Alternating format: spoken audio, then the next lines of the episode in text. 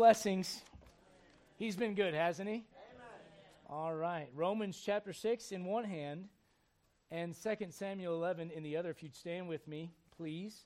Romans chapter number six in one hand and Second Samuel chapter number eleven in the other hand.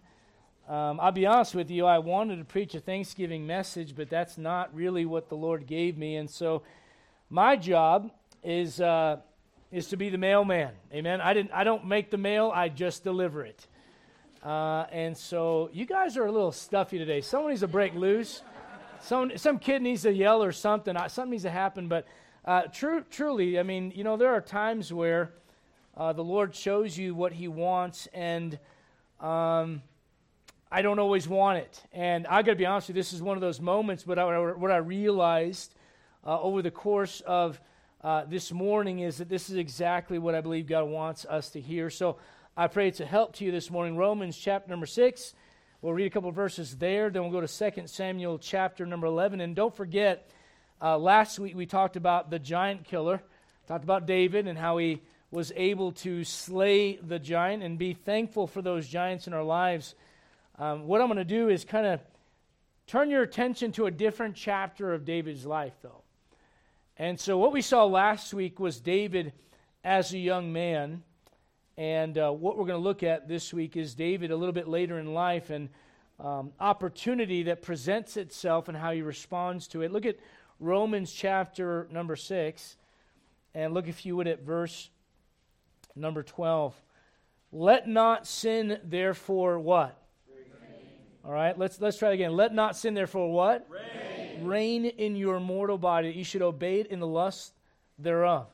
Neither yield ye your members as instruments of unrighteousness unto sin, but yield yourselves unto God.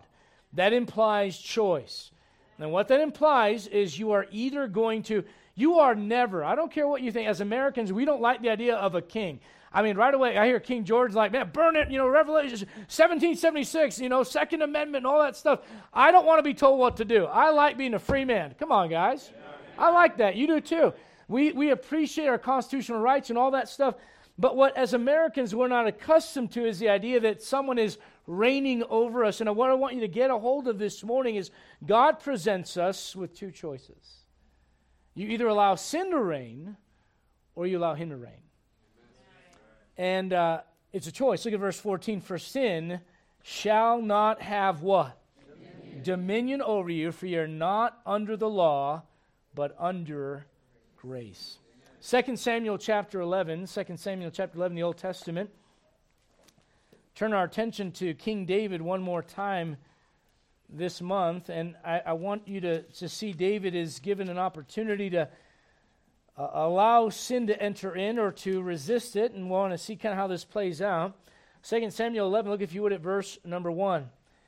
It came to pass after the year was expired, at the time when kings go forth to battle, that David sent Joab and his servants with him and all Israel, and they destroyed the children of Ammon and besieged Rabbah. And but David tarried still at Jerusalem. Now, you don't have to be a Bible scholar to read verse one and know that something's already off. And it shows you in verse one, it's the time when kings should go forth to battle. And and parents, we know this as parents, and if you're a manager at work, you learn this too.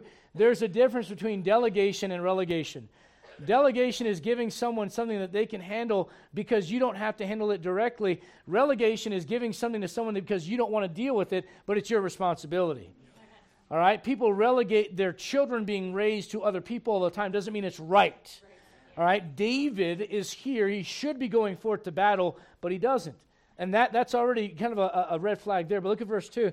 And it came to pass in an evening tide that David arose from off his bed and walked upon the roof of the king's house.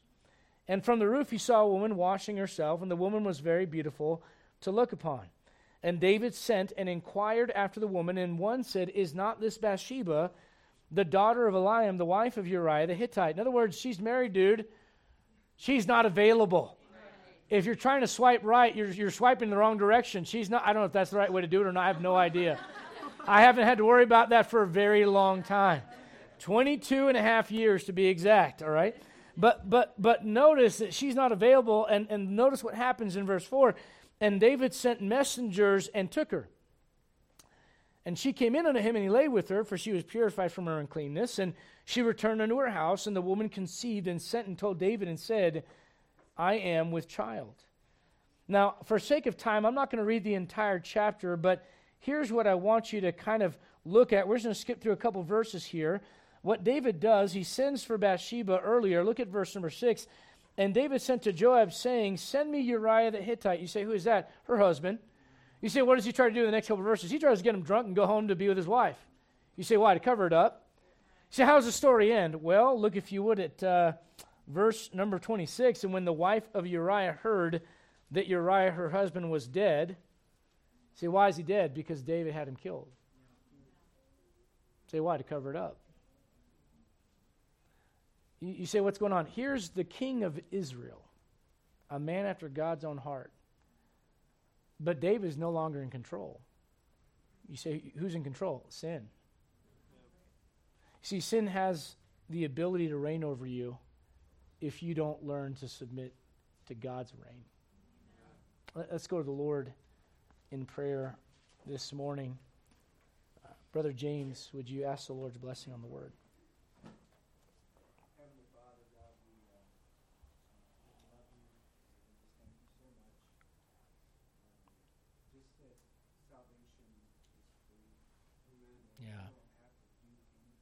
Yep.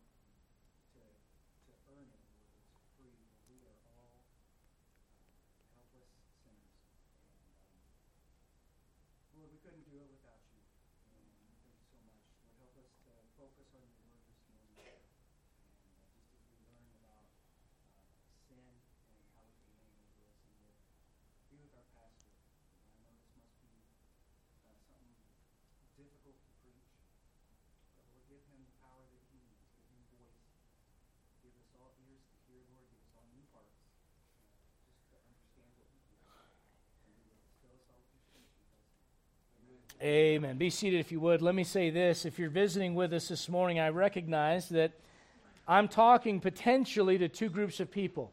And I don't mean white versus black, and I don't mean, you know, Hispanic versus Asian, or or old versus young, or binary versus non-binary, or gay versus straight, or or any of the other, or or Republican versus, uh, there's a big one right now. Everyone's talking about politics and all that stuff. Hey, let me just say this right now. Whether you're a Republican or Democrat will not get you one inch closer to heaven or hell. You're either a born-again believer or you're not. The two groups I'm going to talk to today are, are those who are born-again children of God. You've been adopted into God's family. God has brought you in because you made a choice to receive Jesus Christ as your Savior. And as a, as a, as a deacon prayed this morning, it costs you nothing. It costs him everything. It was a free gift that God gave us. Thank God for that. You can either accept it or you can reject it. Those are the two groups that I want to talk to today. If you're not a born-again child of God, here's what this means. You might be a moral person. You might be a, a, a member of a church. You might be baptized. You might live a great life. But the Bible says you cannot measure up to the righteousness of Jesus Christ. And he is the standard, and either you are saved, you, you've trusted him as your Savior, or you're lost. And if you're lost, that's where you're at. If you're saved, you're over here. And you know what you are? You're no better than a lost person in one regard. You're still a sinner. You're a saved sinner, but you're a sinner. You better thank God that the day you got saved, God wiped your soul clean and made you new. Man, because if it wasn't for that, you would never, you'd never have a shot in this life. But even after you're born again, the reality is this. You have to make a choice every single day. Who's going to be sitting on that throne? Is it going to be the new man or the old man? Am I going to allow sin to reign in my mortal body? And by the way, can I say this? We have eradicated from our society's language the word sin. We call it a disease. We call it this. We call it that. There are some things that are sin. God calls them sin. And listen, uh, you might be going, uh, yeah, get after those people out there. I'm talking to you. All of us. I, if I had a mirror right here, I'd be saying, you, Adrian. You know why? Because I'm a sinner just like you. And the reality is this. We have a choice. Even you say, well, if I'm lost and I'm in my sins, I've never been born again, why should I even get saved if I still have to fight this battle? Here's why. Because the one thing I don't have to worry about is that someday I will escape the presence of sin once and for all. Not because of me, but because of Jesus Christ. It, regardless of whether you're saved or you're lost, you need to understand the moral and, and eternal implications of the word sin. Now, now one thing I learned, learned when you read the Bible is this. The Bible is not just a storybook about morals. It's a history book. And a lot of the history covers a king and his kingdom. And when you go to the Old Testament, what you find out is that the theme of the Bible is a king and his kingdom. We know from studying the New Testament that there's the kingdom of heaven, and that's a, a literal physical kingdom on this earth. And we're not experiencing that quite yet. But in the Old Testament, that's what they were looking at. That's what they were hoping for to come. And so you read about Adam being a king in the garden, and he loses his reign. You read about Noah being a king possibly in the New World, and he loses his reign. You read about Moses being a king. The Bible says he was called a king in Deuteronomy, uh, over there in uh, Deuteronomy chapter, I believe it's number seven, somewhere in there. And, and it calls Moses a king. And guess what he did? He hit the rock when he should have spoken to the rock, and he loses the ability to go in the promised land. Every single one of those kings fails. Every single one. Until a man named Jesus Christ shows up. Amen.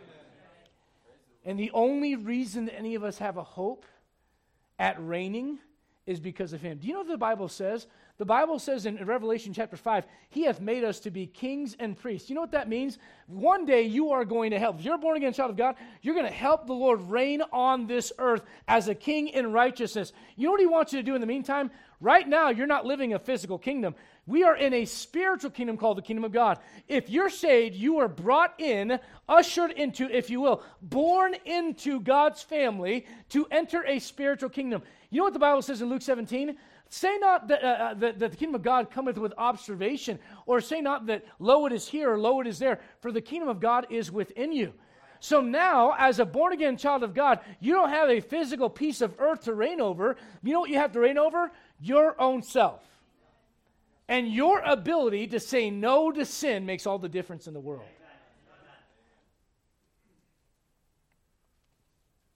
But great men are not always wise, are they? David's a good man. We see clearly in chapter number eleven, it's almost like most of the Old Testament narrative leading up to this story, you'd almost think that David was sinless. Because when it comes to Saul tormenting him and chasing him in the wilderness, and Saul uh, and, and looking to, to take the life of an innocent man, David, for nothing that David has done wrong, you would look at it and go, man, it just seems to me like David is like this beyond human character, and I could never live up to his standards. You know what I love about the Bible? It shows all of our flaws. And David is just a man like the rest of us. But David allowed something. He allowed the door to be open to this little three little word called sin. And our society may want to get rid of that word, but it's still there. You know what you don't, you may get rid of the word sin, but you know what you live with? You live with guilt. Right. Right. The question is, how do you clear that guilt? And if you're a born again, listen, if you've never been saved, the best way to clear that guilt is to get washed in the blood of Jesus Christ, to ask him to be your Savior, to be, become a born-again child of God. And then once you're saved, whenever you mess up, you address it the right way. You don't blame society. You don't blame your parents. You don't blame the people at church. You say, it's my sin. I did it. I like it. And I need to get it right with God. You know what David experiences in this chapter? Almost like a, a Doctor Jekyll, Mister Hyde thing. All his life, it kind of looks like he's this great guy. And he is. But every one of us has a chink in the armor. What may bother David may not bother you. Some, some ladies read this chapter and go, what a disgusting pig. Okay. But maybe you have a problem with pride. Or maybe you have a problem with bitterness. Or maybe you've opened the door to covetousness. But we deal with sin kind of like it's like, whoa, my, you ever notice, okay, I'm I'm sorry, we're going to go somewhere that may make some uncomfortable.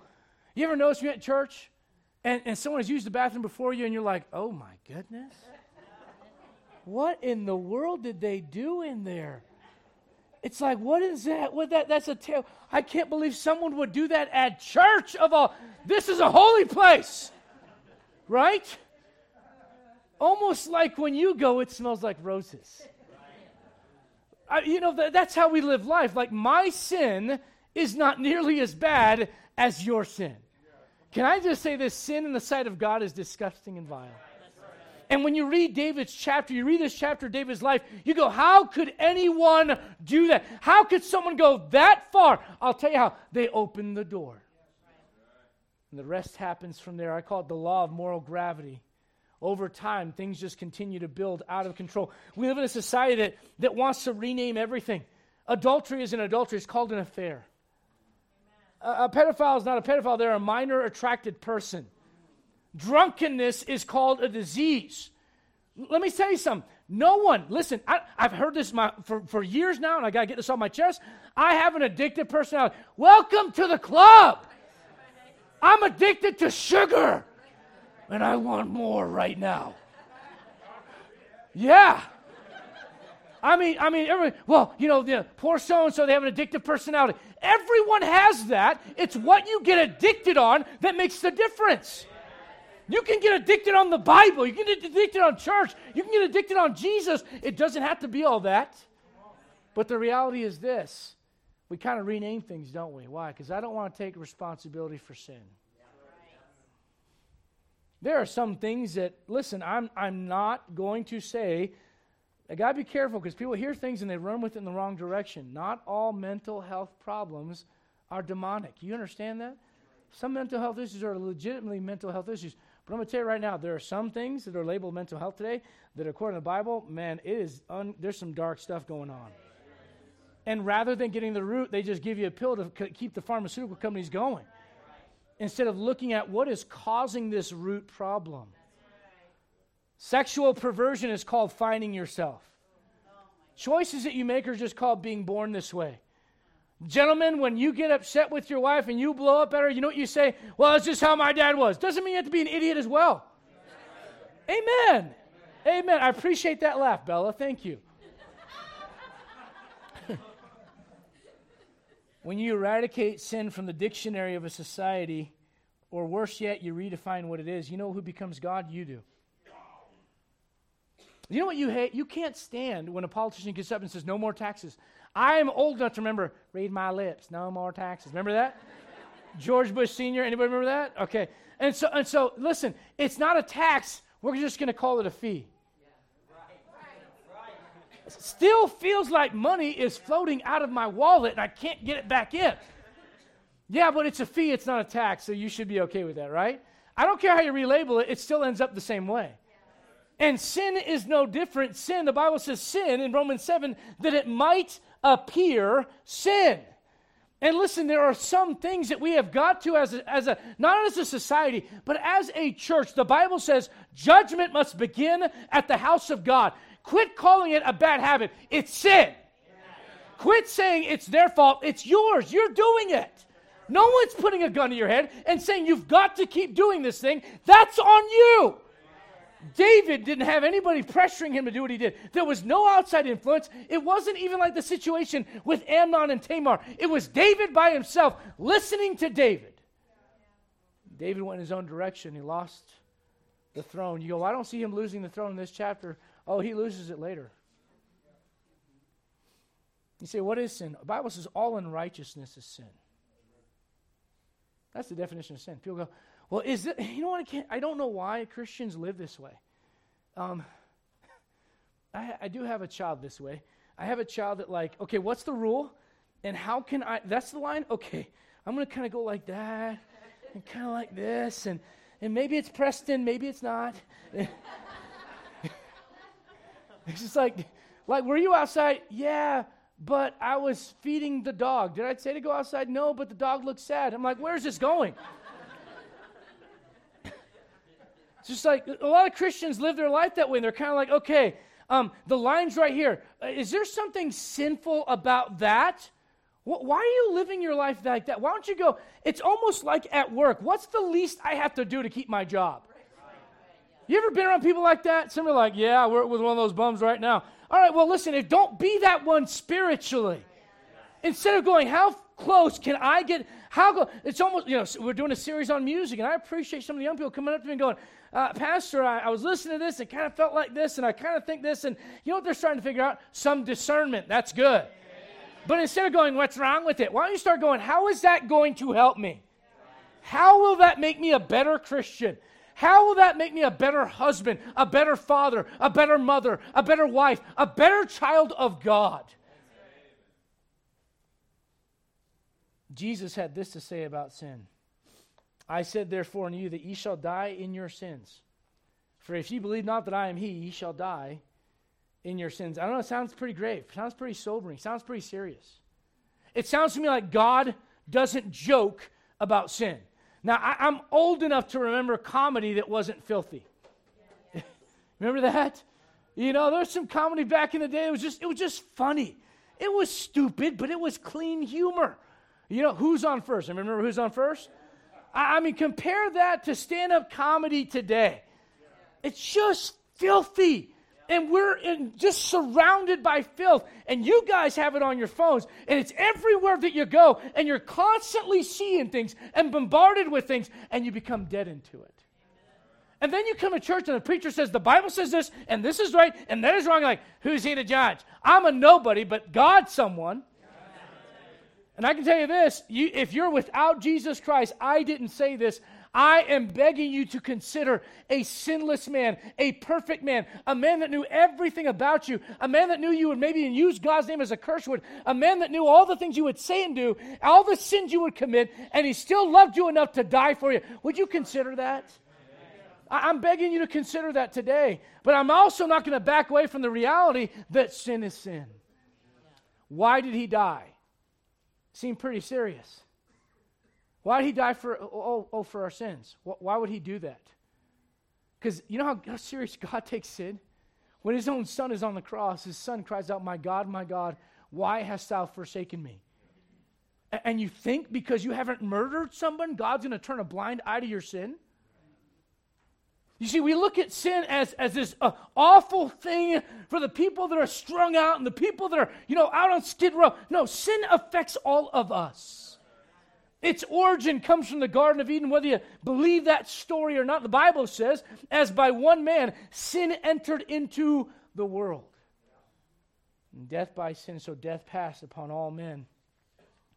You know what I'm saying in so many words? You can't get away from it. It's here. It's all around us. And it's in a lot of us. And there are parts of our lives that need to be addressed this morning because we're not calling them what they are. You know what David could have said? You just don't understand. Yeah, I had a guy killed. Yeah, I stole his wife. But it's my personality. It's like I was born this way. Somehow, when you read this story, you go, that guy's a jerk. But when we read the story of our own lives, we're kind of like, well,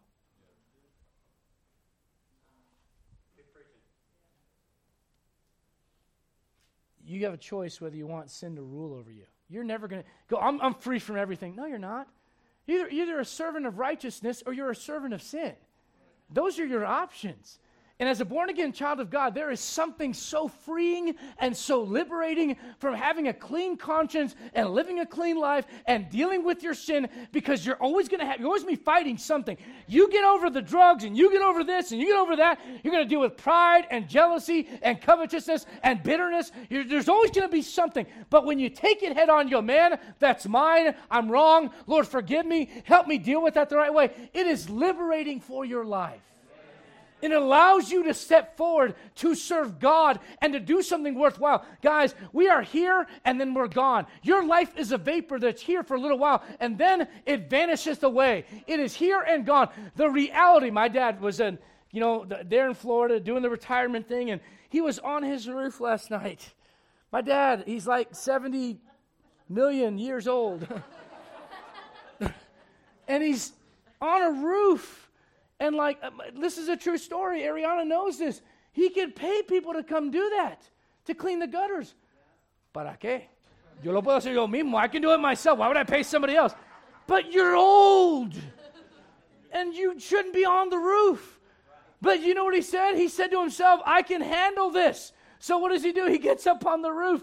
And he slips on the ladder. And listen, it's Florida. It's always wet. It's always humid. It's always muggy. If you like Florida, God bless you. I...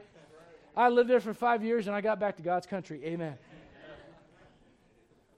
Ladder slips out from underneath him, and I get the call. And honestly, you know what I'm thinking? I'm thinking, Lord, don't let the baby come tonight. I'll fly to Florida, fly right back. I, I don't know. It could be the last moment I see my dad. Thank the Lord, he's okay, generally speaking. Nothing too lasting, too major, but he, he bruised him. He got pretty banged up. But you know what made me think about? What was the last thing I said to my dad? What was the last conversation? You know why? Because life just moves, man. And you're going to get to the end of your life, you're going to wish you had served God and done something of some importance that would leave a legacy beyond yourself, beyond the inheritance that you may or may not leave to the kids, beyond the cars and the house and whatever else you leave behind. You want to know that, man, I've touched someone's life for eternity, and you can't do that when you allow sin to reign in your mortal body. Let me say this, number one, sin has drawing power. You say, what does that mean? It draws you. Look at verse number two in our chapter. Can, can I can I ask you a question? Is there anything wrong with going for a stroll? No. Is there anything wrong? Honestly, if if if you're just walking innocently down the road and you see something that you shouldn't see, you didn't do anything wrong. But man, right after that, that's where you pump the brakes, boys. That's where you go, okay, shutting that thought down right away. Why? Because this will not lead to a good place. You know what David does? He moves on that next step and he goes, well, what if? You know what sin does in your life? It, it makes you think, what if? What if my, my parents sheltering me for all those years? What if I was missing out on something? You're not missing out on anything. What if I just what if I just do it one time? What if I just give in? What if I just I just need this so bad? And then you start thinking, then you start planning. Before you know it, it's drawing you in. You know what the Bible says? The Bible says to be simple concerning evil. There are some things, listen, I know some people, man, they live on the internet. They live for like finding out about the Illuminati and the Skull and Bone Society and, you know, the Trilateral Commission and Pastor Adrian, don't you know anything about this? Why don't you teach on it? Because it ain't in the Bible. Pretty simple. You know, but don't you know, uh, listen, there's some things I don't need to know any more garbage than I already know. I got enough garbage in my life. Don't dump your garbage in my backyard because you spend too much time on YouTube. But you know what sin does? It draws you in. It makes you think, what if? Look at James chapter one. We'll come back to Second Samuel. James chapter one. James chapter one.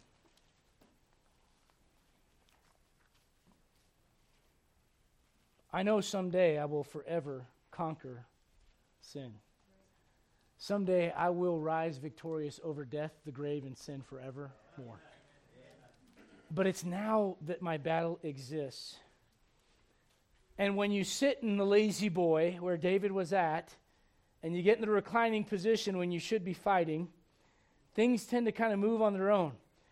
And then you kind of get bored with life where it's at, and you start wondering what's out there, and you go for a stroll, and you see things, and you hear things, and you wonder, oh, what if, and what, what what would be the problem if I did this, and where's the line at anyways, and, and why do we have to not do that, and what's the big deal? And you start talking to yourself, and before you know that sin, it just draws you in. Look at James chapter one, look at verse number thirteen. You are you are in a Bible-believing church. You know what that means? We believe the Bible, which means this. We don't believe sin is a made-up word by preachers. We mean, we believe that sin is a word that God gave us to describe that which goes against his nature. And it's in all of us, and we have to recognize that, and we have to know when it's trying to draw us. Look at James one, look at verse thirteen. Let no man say when he is tempted, I am tempted of God. In other words, you can't say, well, God made me this way. Listen, you were born with a sinner's nature, no doubt. You know how I know that? These kids, man, these babies, when they come out, they look so angelic. Right, Miss Ashley? Yeah, they're just perfect, and they would never do anything wrong. Don't feed them. Watch what happens. Yeah. If they had a gun, that da, da, da, da, da, da, da, da, da, man, that baby, ah! It's like, you know, an exorcism's going on in the house.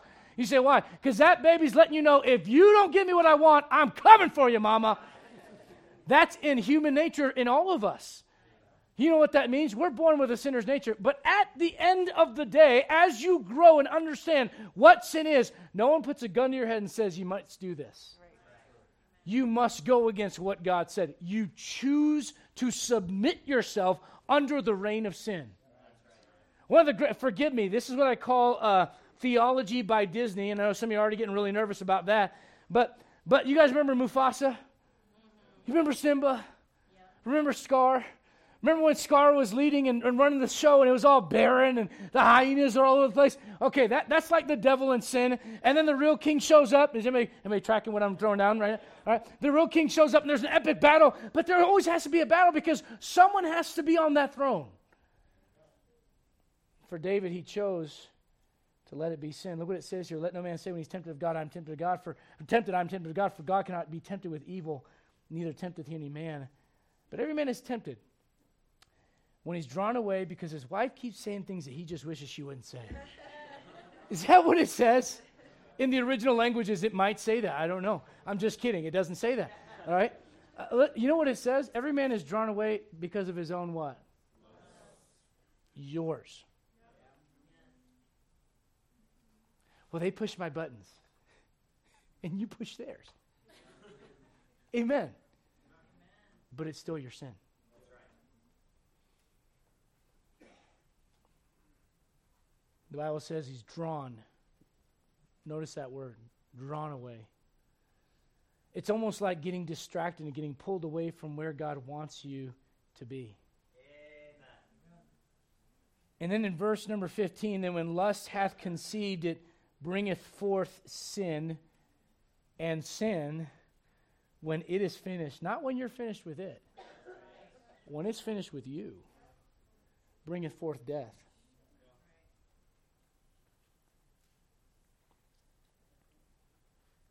I'll never forget. It's Christmas time. I always think about this at this time of year. Some of you know the story. Some of you don't. Here we go. We were living in Germany, in Buchbach, Germany.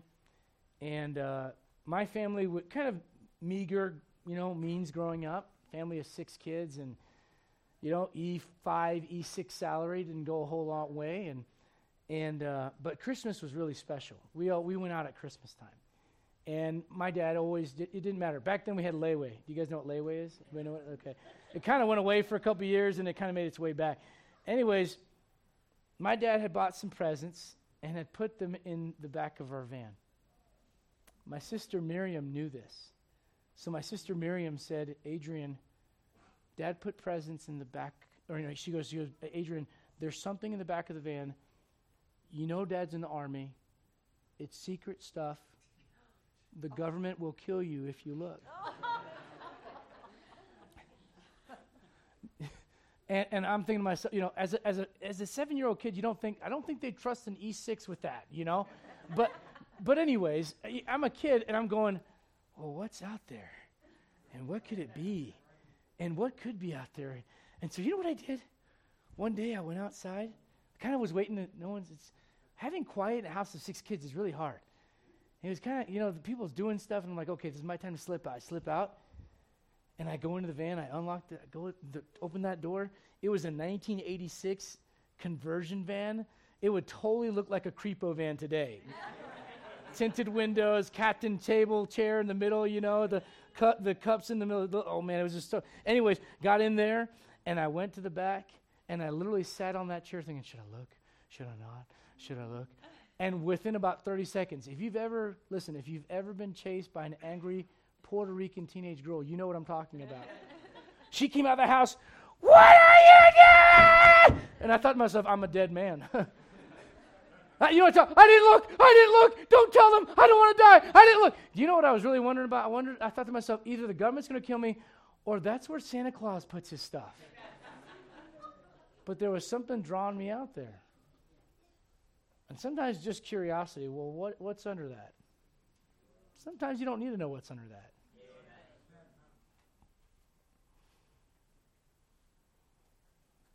Let me just say this. David was drawn away because of his own imagination. It's an interesting thing because in the story, you read about David looking, and then you read about him sending, uh, inquiring about her, and then they come back and go, hey, yeah, that's this guy's wife. And then he goes one step further and sends for her. It's almost like the Lord's trying to pump the brakes. Like, hey, man, stop what you're doing. And he just keeps going, well, what if, what if? Let me just tell you, there are some things that you don't need to debate about. You just need to run for your life. When we sing a song to our kids, put on your running shoes, right? You guys know that song? I don't know that these match me very well today, but I just want you kids especially to remember this for the rest of your life. And for the rest of the message, I'm going to be really comfy wearing my Adidas. You know what you ought to do whenever you get in trouble? Whenever sin's knocking at your door, don't sit there and debate with. Don't think to yourself, what if? I don't know. And what's the big deal? Get your shoes on and run. L- listen, these are not great running shoes. Can I run in them? Yes, I can, but not very pretty and not very well. And I'm going to come out with some pain. Get your running shoes on. Listen, when Potiphar's wife came on to Joseph, Joseph wasn't like, well, I mean, under the circumstances, and, you know, I don't know, these days, ma- values are different, and things are, the times are changing, and David, you know, jo- Joseph puts his running shoes on. He gets out of there. He doesn't sit there and debate with himself whether this is right or not. You know what? It's going to draw you in. Once you start getting drawn, put your shoes on and run for your life. But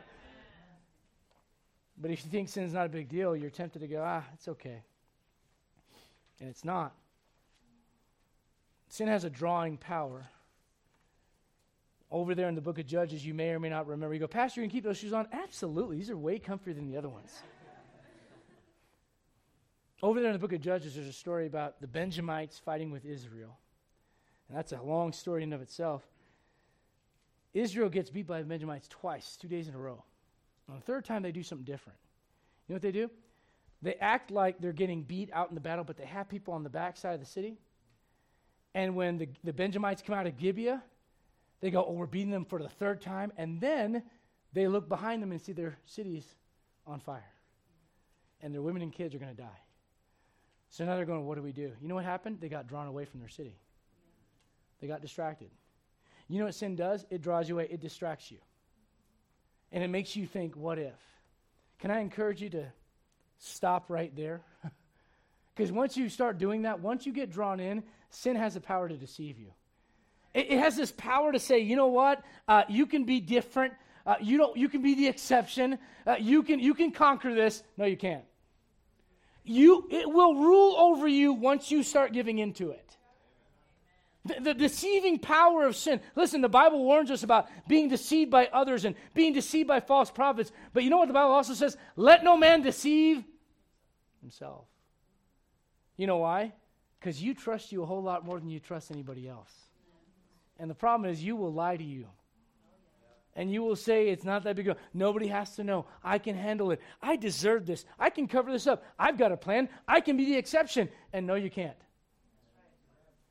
Over there in the Garden of Eden, you know the story. The Bible says that the Satan, the, the serpent speaking to the woman, he says to her, ye shall not surely die. True or not? Bingo. You know the worst lies you can tell yourselves are the ones that have a little bit of truth in it. So the devil says, ye shall not surely die. Oh, I won't go to hell for this. No, you won't if you're saved. And by the way, you don't go to hell for your sin if you're lost. You know what you go to hell for? The only sin you go to hell for is rejecting the, the payment for your sins, Jesus Christ. That's it. But but I'm going to tell you right now, as a born-again child of God, you know what? When, when sin comes in your life, you start telling yourself things that aren't true, and you go, you know what? It's not that big of a deal. I can handle it. I can overcome it. You know, ye shall not surely die. And you know what? They did not die that moment physically, but something died inside of them. Forever, mankind would be different. Let me ask you this. Why do you suppose Rehoboam, young king, and it's a story for young people, it's a story for everybody though. This young king, the son of Solomon, the son of David, why do you suppose that when Rehoboam goes and gets advice from the older guys and they tell him what he doesn't want to hear, he goes shopping after that. And he goes shopping for advice from his peers. Why? He's looking to hear what he's already told himself he wants. If you're not careful, you will surround yourself with those elements in your life, whether they be people or influences or whatever else. You need to learn this. You'll lie to you, others will lie to you, but God will never lie to you. When the, when the devil says, ye shall not surely die, as Javen pointed out, it was a half-truth. They didn't die in that moment. They didn't die physically right there in the spot, but they died spiritually. Something died inside of them when sin entered into the picture. And so it goes in our lives today. Something, maybe it's part of your conscience, but something dies when you allow sin. When you know what it is and you don't deal with it, it's going to mess with you. And it will deaden your conscience. It will deaden your fellowship with God. And you'll say to yourself things like this: it's no big deal. I can handle it. No, you can't. No, you can't. I know I've said this before, but it bothers me. Every time I'm reading through Judges, and I read about Samson, and every time I read through there, I'm like, maybe they'll read differently this time. You know? You know, here's Samson curled up on her lap. Oh, I just love the way you massaged my head. Oh, you're just the best. If I'm the best, tell me where your strength lies. You know the whole story and the whole thing. Three times, you know, and every time he gets up, and it's a big game to him. You know what he says to himself? This is fun. This is exciting. Until it's not. Until you're blind, standing between two pillars, and you're breathing your last breath.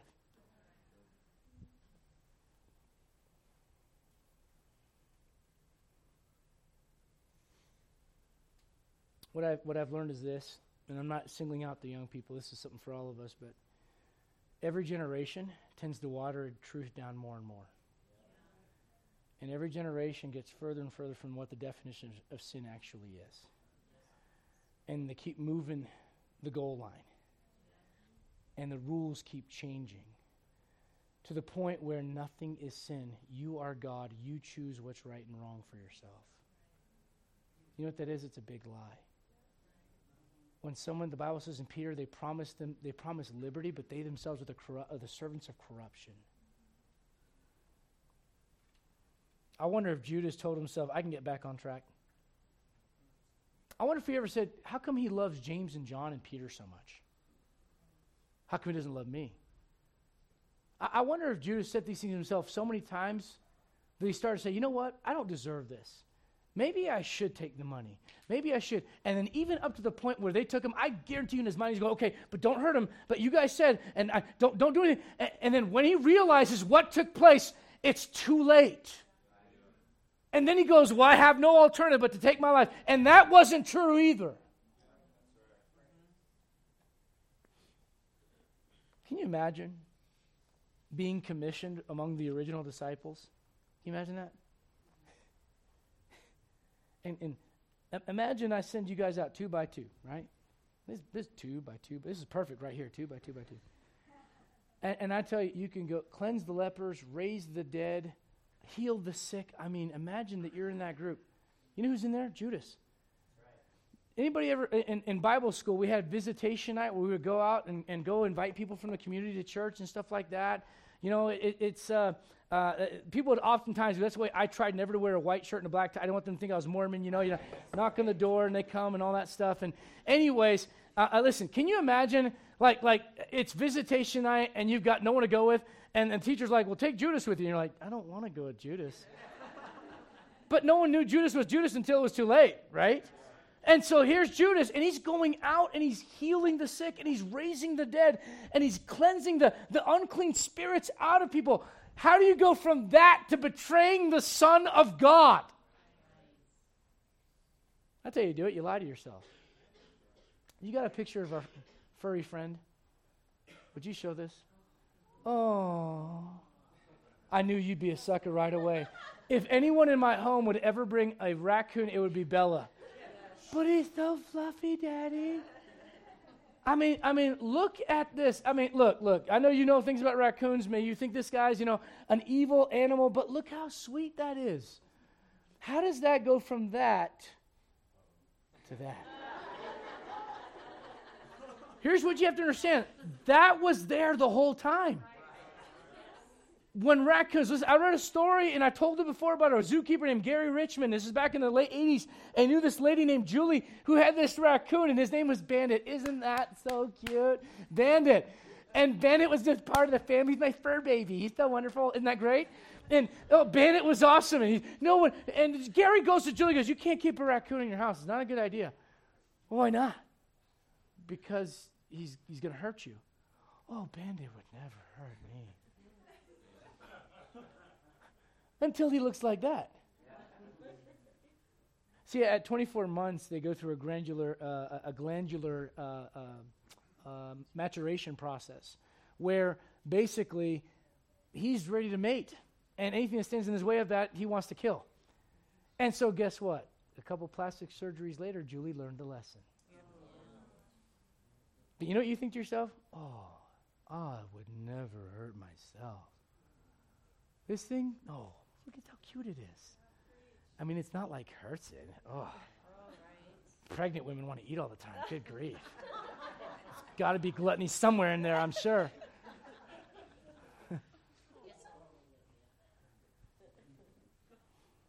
You know what we think? We lie to ourselves. You lie to yourself. Can I say this? It has deadening power. You say, what do you mean? Let's go back to Second Samuel chapter eleven. Something happens in David's mind that changes how David responds to life. And and I...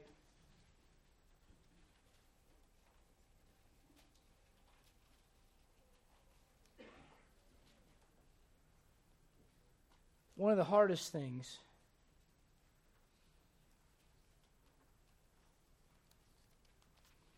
is to know the direction that someone's going in and you can't stop them.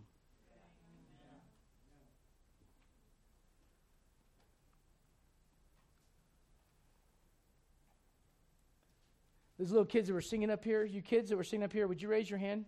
You D B C kids, can I can I encourage you to do something? Get saved when you're young. Grow in the Lord, stay in church, and don't don't be curious about all the garbage that's out there. Amen. It's not going to make you better. That's right.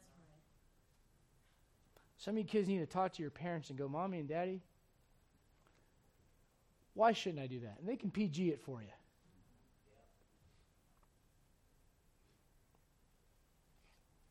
Say, man, Pastor, you're just kind of killing the mood. Good.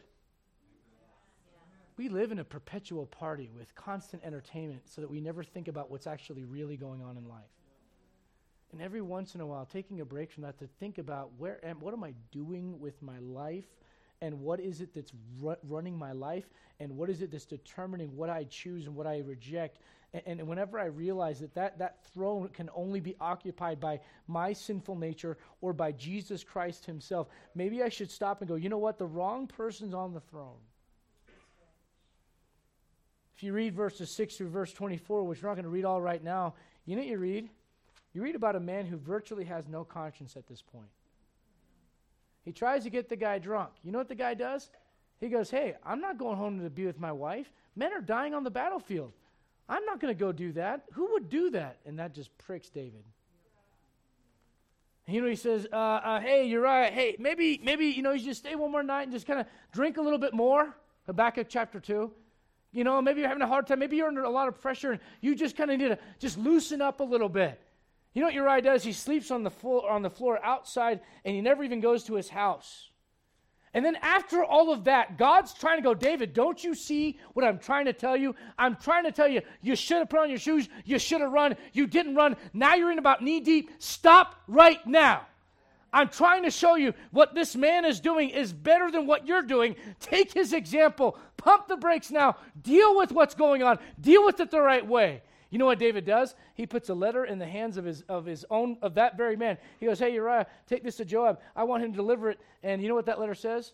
Put Uriah at the hottest place in the battle. Let him die. Let me ask you a question. Doesn't the book of Acts say that David is a man after God's own heart? How does that guy do that? I'll tell you how he does it. He was drawn. Then he allowed himself to be deceived. And then something started to die inside of him, his conscience, to the point where it did not matter what was said or what was done. He was going to get what he wanted to get, and God himself wouldn't stand in his way.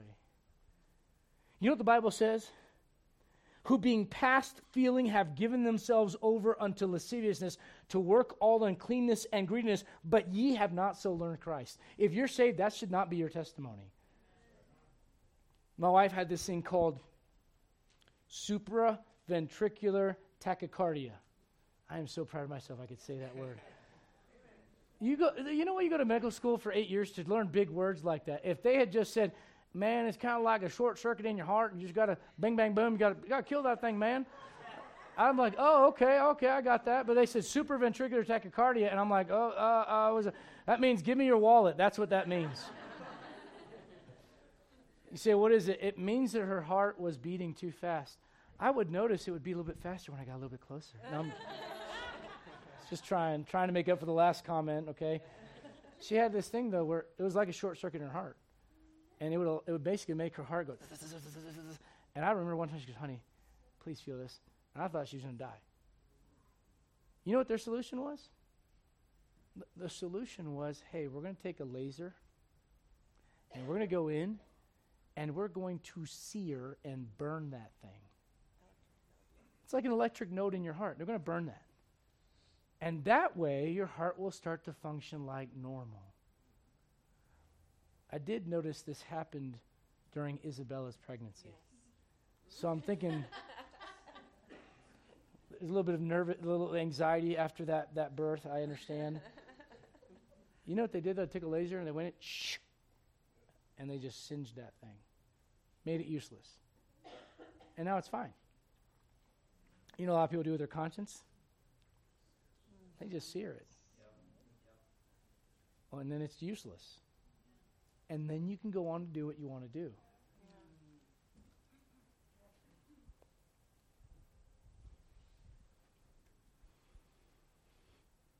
The Bible says, he that covereth his sins shall not prosper, but whoso confesseth and forsaketh them shall find mercy.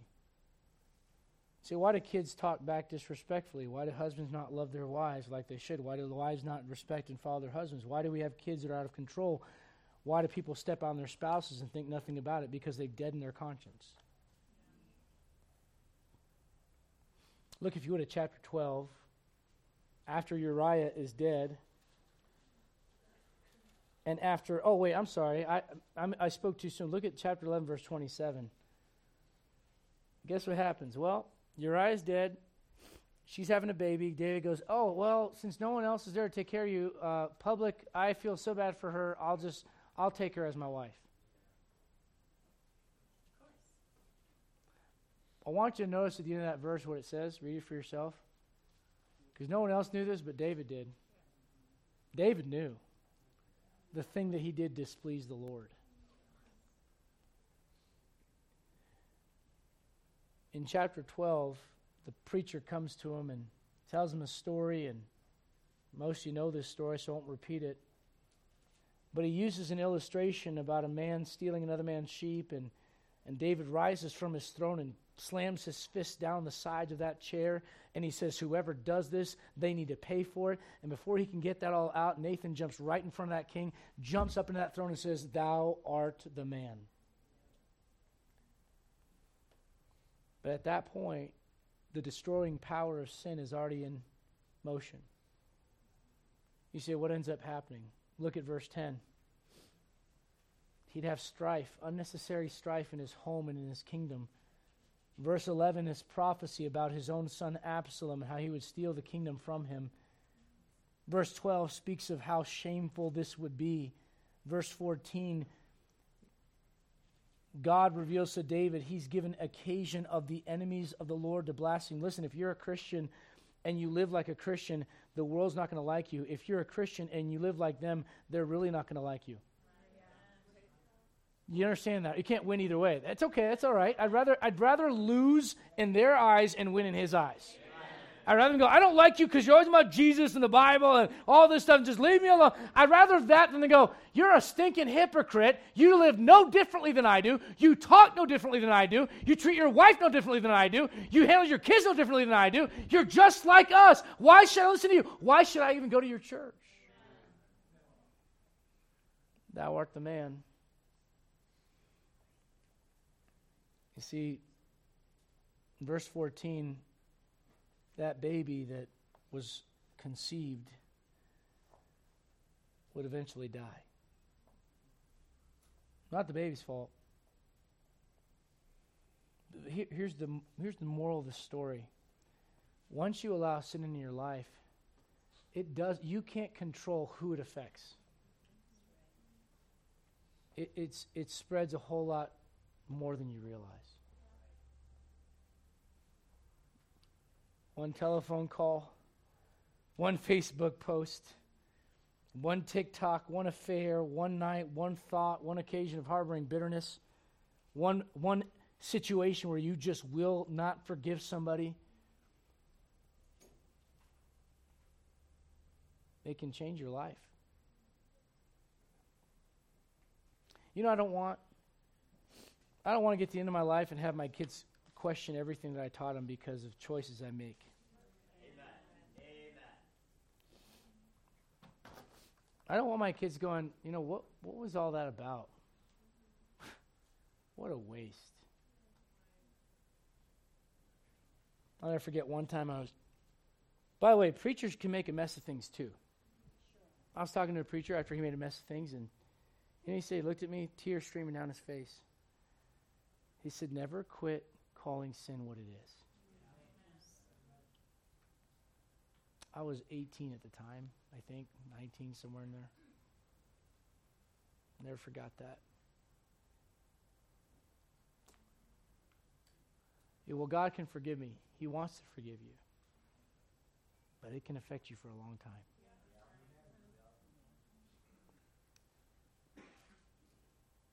I'll never forget one time I was at church in Florida, and my uh, one of my pastors at the time preached a message, and he did what I'm doing right now. He just got kind of choked up, and I did not understand it, but I do now. When you see the tolerance that God's people have for sin and the intolerance that they have for each other, for the Bible, for church, for the preacher, it grieves you.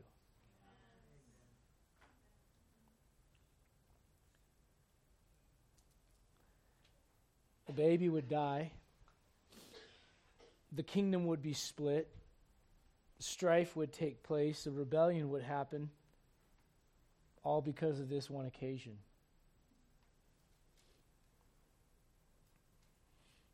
Now, if I were to tell you that this is the end of the story, I would be doing you a disservice. Because I, I want you to understand that as tragic as this is, and as terrible as this is, this is not the fate. It doesn't have to be the fate of every believer. You know what we get to say? O death, where is thy sting? O grave, where is thy victory? The sting of death is sin, and the strength of sin is the law, but thanks be to God. The kids just sang it earlier, which giveth us the victory through our Lord Jesus Christ. Amen. David had dealt with some external giants in his life, and he managed those pretty well.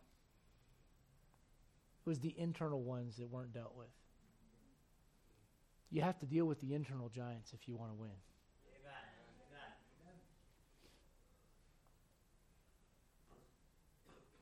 Look with me, if you would, at Psalm chapter fifty-one.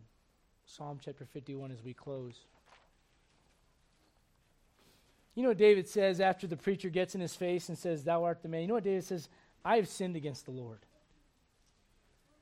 As messed up as David was and as messed up as this situation is, you know what I can at least appreciate about David? When Saul is confronted about his sin with the preacher, you know what Saul does? The people said this. The people wanted this. It's because of them. It's not me. I didn't want this. You know what David says? It's me. I messed up. I'm sorry. God forgive me. Lord, I'm tired of, of looking at sin like it's a toy. I, I'm tired of accepting it like it's no big deal. God, I want to look at this the way that you look at it. When I was talking with my wife about this yesterday. I, I want to get to a place where I go, God, I, I want to hate sin like you hate sin. I, I hate everyone else's sin plenty. It's my sin I need help with. Amen. Psalm chapter fifty-one. Psalm fifty-one, you say, what's going on here? David's talking to his heavenly Father.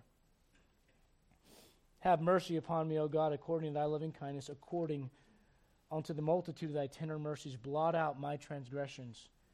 Wash me throughly from mine iniquity. Cleanse me from my sin. For I acknowledge my transgressions, and my sin is ever before me. Against thee, thee only have I sinned, and done this evil in thy sight. You know, look at verse six. Thou desirest truth where? In the inward parts. David is dealing with his sin in a way that he hasn't dealt with in a long, long time. Let me just say this. Verse eleven is something you will never, ever, ever, ever, ever have to pray as a New Testament born-again child of God. Thank God for that.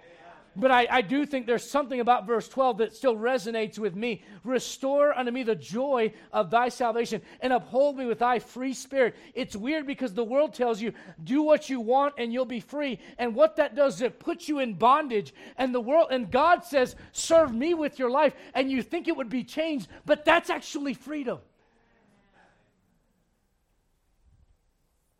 The choice is yours, Christian. I love that David deals with his sin like he hadn't dealt with in a long time. Can I encourage you to quit calling sin what it isn't? Quit trivializing it. Parents, can I encourage you, when you see your p- kids dealing with something, help them. Husbands and wives, encourage each other. Here's the truth. There are things that affect me that my wife has no problem with whatsoever, and things that affect her that I have no problem with whatsoever. You know what we're supposed to do? Be heirs together of the grace of life. Well, there's not one person in this room, listen to me, not one of you in this room that has never been touched by sin. The question is, how do we deal with it? The question is, who's going to sit on the throne? Let's all stand, every head bowed, every eye closed.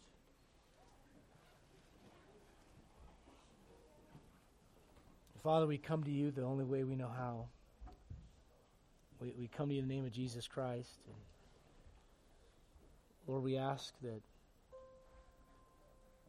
you'd help us to be tender, not hard-hearted.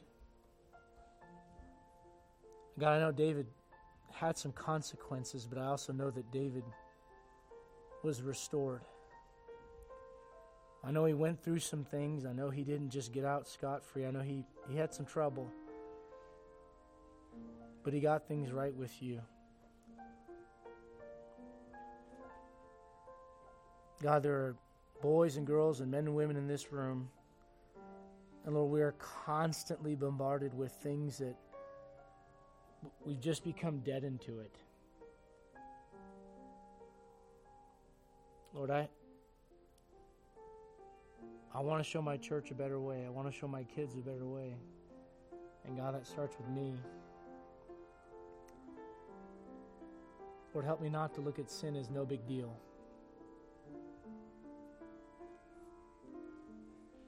Lord, help us to confess it.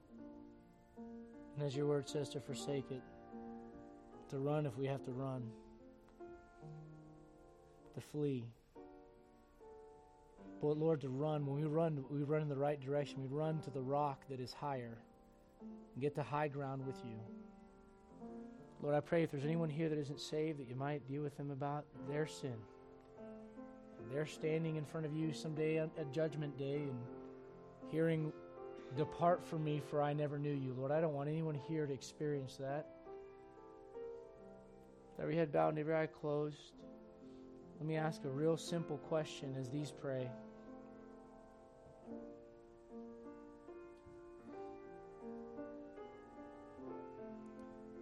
Do you know without a shadow of a doubt that you're a born-again child of God? And if you do, you're going to have your battles with sin. Just, just don't deal with them like David at the beginning of this story. Be David at the end of the story, but at the beginning. But if you're here and you're a born-again child of God, you have a hope of eternal life that sin cannot rob you. Thank God for that. But if you've never been born again, can I simply ask you why not? Can I encourage you, if you're here and you're not saved, if I were to ask who here is saved, hands would go up all over the place, all over. If you couldn't raise your hand, if you're not sure, can I, can I encourage you? Ask someone, what does it mean to be saved? How can I be saved? Can I just give you, I'll tell you this, in ten minutes, Someone can show you from the Bible how you can have eternal life. It costs you nothing. It is a free gift. God loved your soul enough to send his son to die for you. In spite of all the sin. You know what the Bible says? He became sin for us when he knew no sin, that we might be made the righteousness of God in him. That's what he did for us.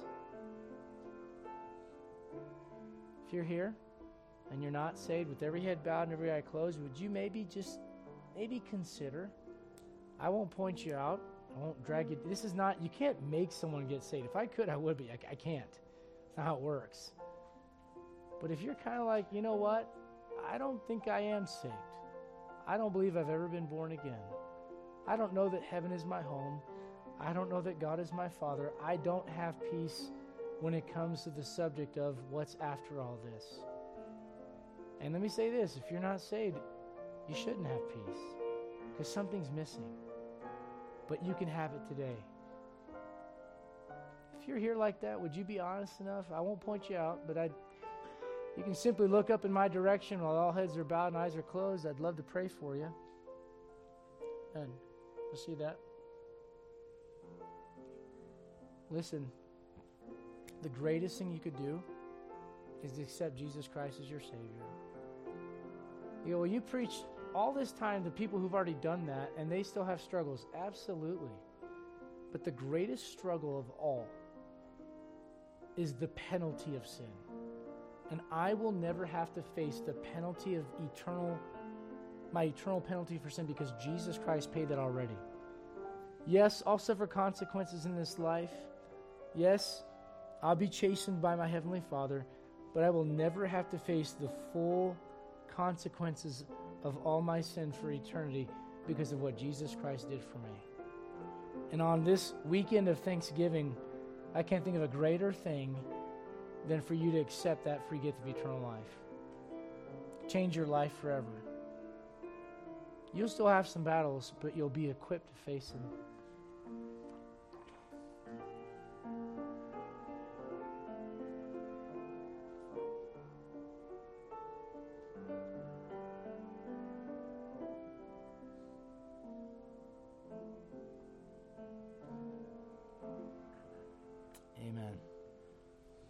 Got something out of the word today, and uh, let me say it like this: there's a world that's drowning in it, and they need someone to be different. They need someone to give them some hope. On your way out today, I'm going to encourage you. If you're if you're a Christian, I'd encourage you. Maybe grab a an invitation to candlelight service. Maybe grab some gospel tracts. Those things on the rack out there, they're not just decoration in Baptist churches. They are to be used, and uh, I encourage you grab some of those. Maybe get a few of those out. Try to be a, a light for Jesus. There are people that literally don't know the way out. Whatever you're facing as a Christian, and it may be some challenging thing, it's nothing compared to whatever someone else out there without Christ is facing. So as you go out there, kind of see yourself as a search and rescue team. Go out and be a light out there, amen? Let's make a difference for Jesus this week. And it starts from within, making sure this is clean, amen? Let's go to the Lord in prayer. Thank you for being here today. Thank you for coming and visiting with us. And uh, before we are uh, finally dismissed, I guess what I ought to do is have the Moore family come on up at this time, if you would, real quick. And I should